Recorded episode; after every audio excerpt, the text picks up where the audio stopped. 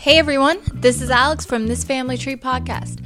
I'm here with my husband Shane. Baby Lou is in bed, the cat is in her room, and we are so glad that you can join us for happy hour on This Family Tree Podcast Mini, Episode 6. Shane, how are you feeling tonight? Good. Why did you jump in and ask me? oh, well, because you, I just felt a millisecond too long of a delay, so I wanted to get in there. I think maybe you wanted to ask me how I was doing because yesterday you were a mess. Okay, you know, I'm met, that's relative. I was uh, happy and sad and overwhelmed, which sure some might call a mess of emotions, but it was very cathartic. I think that podcast. Good. Yeah, it was. So I may have been feeling a little, uh, a little overwhelmed at the beginning, but it was very cathartic. It was nice to talk it out, cry it out, and I'm feeling much better about everything today, including my hair. Good. Oh yeah, because you were crying about your hair. But how do you feel as day one of having kind of a schedule? Because today was the first time you tried to implement. I it. did. I did have a schedule. Okay, your voice doesn't need to go eight octaves above. I'm I'm in the middle of telling you that you had a schedule.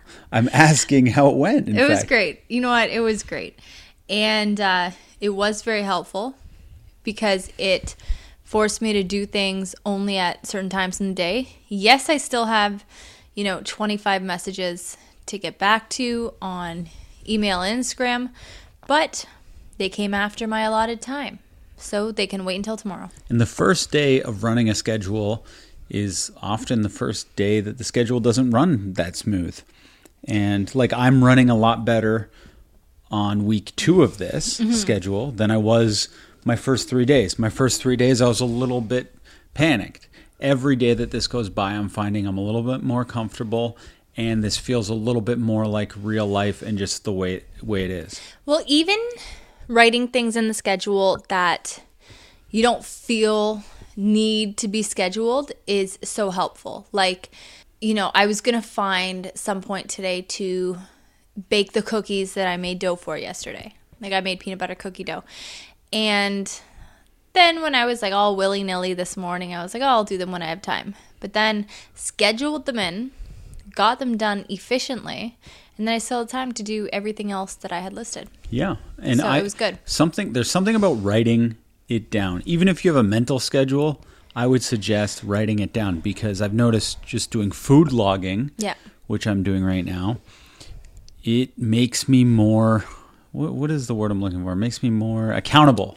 I'm also th- feeling anytime I type in a bad food, You're my guilty. not even that. It's just my my brain doesn't want to do any more work, so it's actually my lazy qualities working for me because my brain's like, no, then we're gonna have to search what kind of food it is, check how many calories Yeah. it is, and type it into that app. Even though it's very easy to search the stuff and find the serving size and all that, that one extra step makes me not want to eat that one Reese's peanut butter cup. Yep. Because that means I'm gonna have to punch it in and do some math and even though the ma- the app really does the the math for you.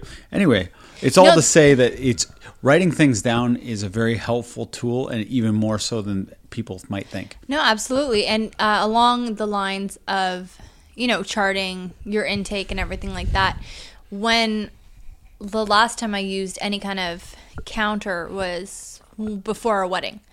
And I was using MyFitnessPal, and I was using it for like two years. I loved MyFitnessPal, like on and off, whatever. But um, for me, it was the accountability, not of just because I didn't mind writing things in. I actually had fun looking things up because no matter what it was, it would always surprise me in a happy way that they still had it in their list of foods. And I just get a little kick out of that every day. Yeah. But uh, it was the feeling of like, oh, you know, another treat. And I'm all about, hey, like if you're feeling that you need a treat, that you deserve a treat, that it's going to make you feel better, do it. I've never been one to diet.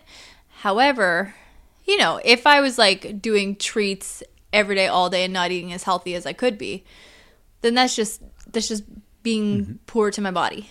I think in the time of quarantine, though, one thing that people might not need more of is treats. And maybe you do. Maybe you're so depressed it doesn't even matter. Maybe you actually do need treats. But I think people might first week. I think people went ham. People, that- we went ham. I think everyone did. If that's even still an expression, it, it means hard as a mother.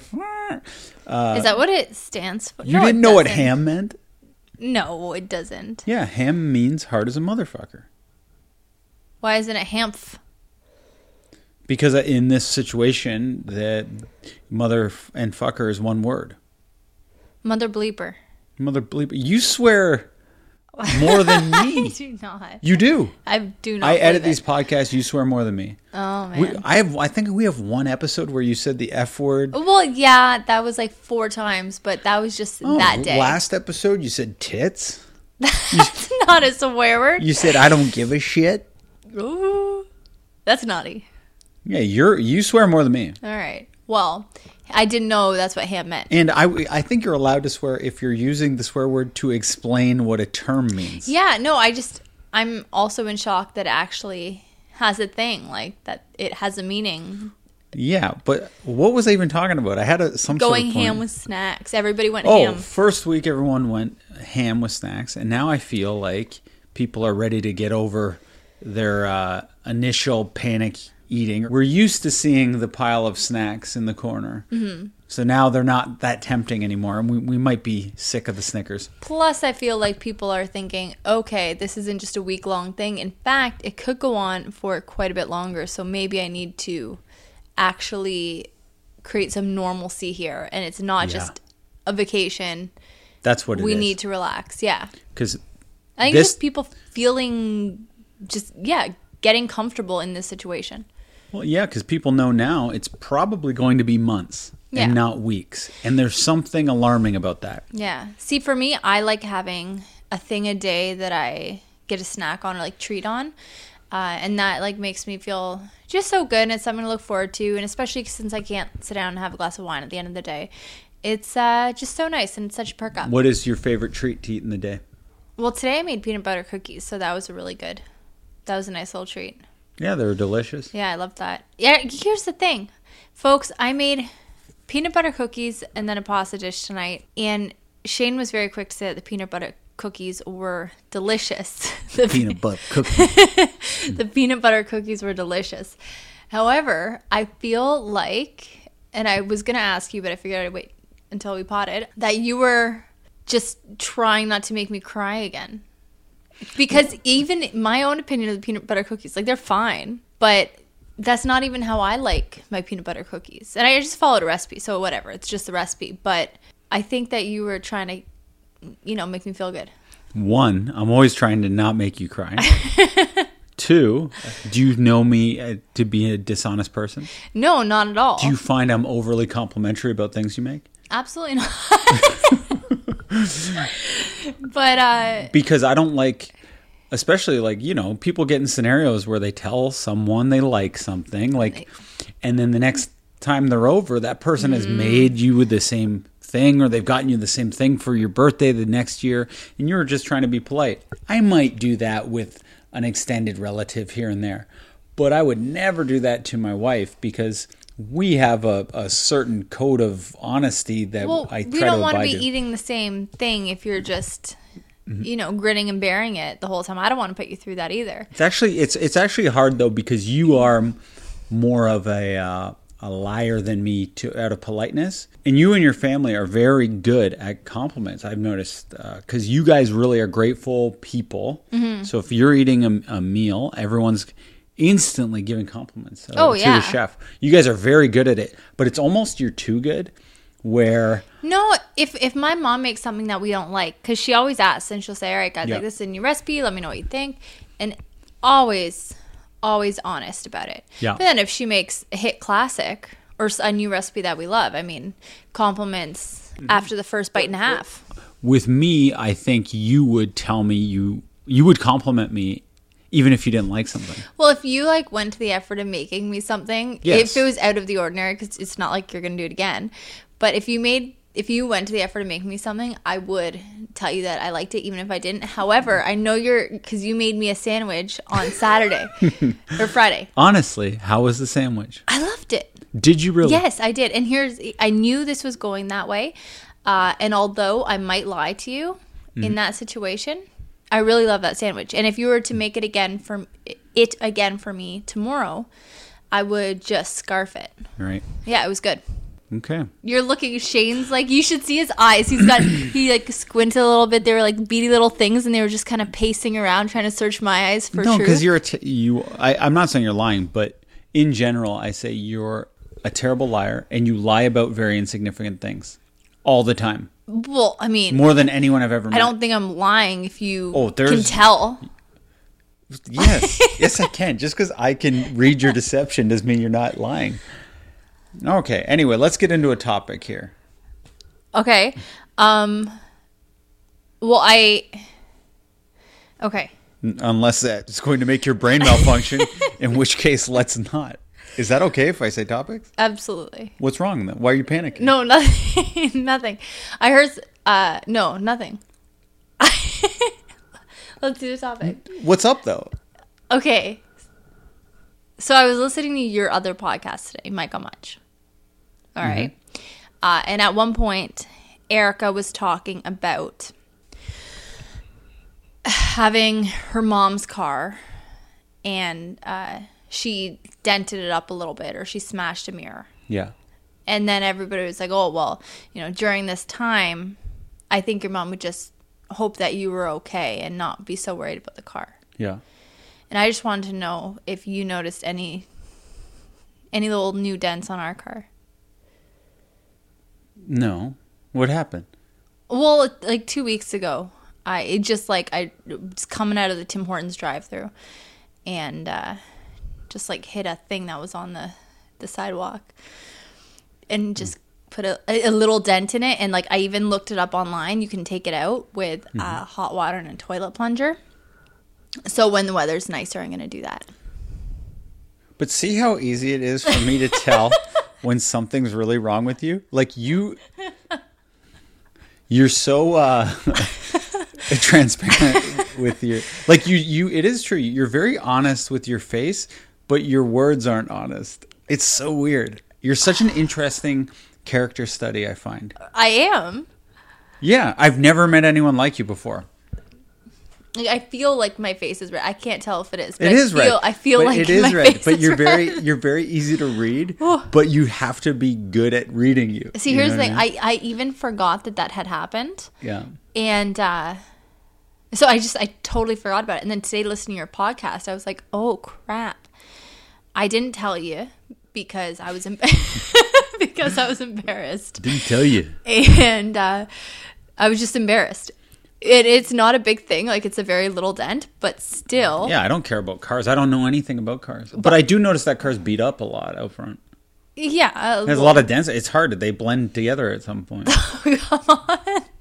No, like when I was in high school, I had a lot of acne over my face. So if I had a new zit, no, no one was like, Shane, nice shiner. But if someone without zits had one, they'd get made fun of. But mine all blended in. So, so our car's like that. Cars like a zitty teenager. It's like my zitty forehead. But yeah, it's just a little thing, and uh, I just remembered today, and was still embarrassed to tell you, but now you know. I appreciate this honesty. And I hope you're not regretting it based on No. my anger. Yeah. And a podcast is a pretty good safe place because even if you're a total lunatic, you're not going to lose it that bad on the air. no, I guess okay, you could edit it out. Here's the thing. So there was a great SNL skit that Shane and I were laughing at like months ago. And it was a dad and a teenage son having a hard time, you know, communicating through the kids' puber- puberty or whatever. And so then they started a father son fake podcast where they just get behind the mics and talk things out as if they were recording a podcast. And then it improved their relationship tenfold. And it's so funny because it works. I say, having problems with your partner? Tell them you're recording a podcast. Get behind the mics. You know, I you don't have to put it anywhere. There's been many times you and I have been in a bad place before we've recorded the podcast. I'd say maybe 10 times. Yeah. and we've only done 30 something podcasts, so that's a pretty high percentage. And every time after the podcast, we felt great. 100%. Like any stresses that we have, or if we're bickering, whatever, it is a very therapeutic way to talk things through. Mm-hmm. like there was the other day you were looking through our podcast stats and the stats are very hard to, to read and there, there's very differing opinions on which stats to believe but one statistic implied that one of our pods only got 18 downloads or something or it, it was viewed on 18 different devices and we were of the mindset that it was viewed like you know over a thousand times or something but you were like well i I don't want to do this for 18 people. But for me, it's like, I just like, I don't even need these to really go out because I just like, I just like doing them. And um, it's, it's more like a fantasy land for me. It's like I get to pretend I'm a broadcaster. There you go. No, it's fun. I I really like it. But I would honestly do this if these microphones weren't attached. Just to kind of, it's like for me, the closest I get to playing. but it actually does help solve real life annoyances, I'd say. Mm-hmm. Or like, Well, what it does is it, it makes you cognizant that other people are listening. So you're on your best behavior and you're talking in a way like it, it's almost like having a therapist in Yeah. the room because you're you actually express your feelings in a more articulate manner because you know other people could be listening. oh yeah, we should have put, I should have put that as a tip on my last uh, blog post giving marriage advice for being in quarantine. Then it's like Hmm. Start having a a, podcast. yeah, start a fake podcast. But let's go on to a topic. You've been uh, delaying and pausing. Sorry. Okay. So I have been seeing a lot on Facebook, particularly about landlords in this time of, you know, frozen economy, things like that, and about how tenants. I know that in Ontario, where we live, evictions have been delayed. People are not allowed to get evicted right now, which is good. We don't want anybody or need anybody on the streets getting sick, exposing themselves, or trying to find a safe place to live right now. However, a lot of people have been posting about their, you know, crappy or mean or greedy landlords still collecting rent, which, as a landlord, Shane and I own a house that somebody lives in. I mean, we need that rent money because we are still paying that mortgage. I am out of work and we aren't rich. I have a feeling that like we are doing fine, we're comfortable. But if it's not for somebody living in that house and giving us rent checks every month, then that house won't get paid for. So it's it's hard to see these Facebook posts about people complaining about their landlord's greed and don't get me wrong, I'm sure there are tons of greedy landlords. But then there's people like us who are not millionaires. The the problem is the term landlord is such an epic title. It's like I'm the lord of the land. So in your mind, it just sounds. It's like the drug ecstasy. If it was called Death Code Nine, less less people would do it. But landlord puts us on such a pedestal. The Yeah. assumption is we're just like, oh, we're we're we're right now figuring out our next property we're going to purchase. Yeah. But no, we we took a little bit of a gamble and and thought we were doing a, a wise decision to buy this place, and we're we're scraping by for the future right now. Yeah. We don't have a lot of expendable cash, and we're not these greedy people. And if they don't pay their rent, we can't pay our mortgage for this house. Yeah. So. You or know- for that house. And then we'd have to sell that house. Of house. course not. We can't- And then they'd can't- be on the streets. I guess in short, maybe it makes sense for people who are demanding rent if they own like a business that's Mm-hmm. no longer producing money and that business requires money to pay their rent. Yes. I, I think there's a, should be a bit of an exception in terms of public perception when it comes to landlords who just own regular homes that people are Yeah. living in for them because those people are no different than anyone else and we have bills to pay like we're house poor. Yeah. I wish more people considered that and it wasn't this just this misconception that anybody who owned a second property or whatever was True. just loaded. But next topic, a doctor is giving you a dildo. Save it for the next one. That is that is not quite how it is, and I, I really wanted to go through this. I was really uh, I have a lot. We're not going to talk about it on this one. We'll only have a, another minute or so. Okay, well, it's a bit of a cliffhanger. A doctor gave you a dildo, Hasn't given it to me, and it's not a dildo. but it's like a dildo. and I'm getting it hopefully soon. Is it like a dildo? It looks like one. Okay, I got you to say it. uh, thank you for listening to this, Family, Tree, Podcast, Mini. Episode six. Bye.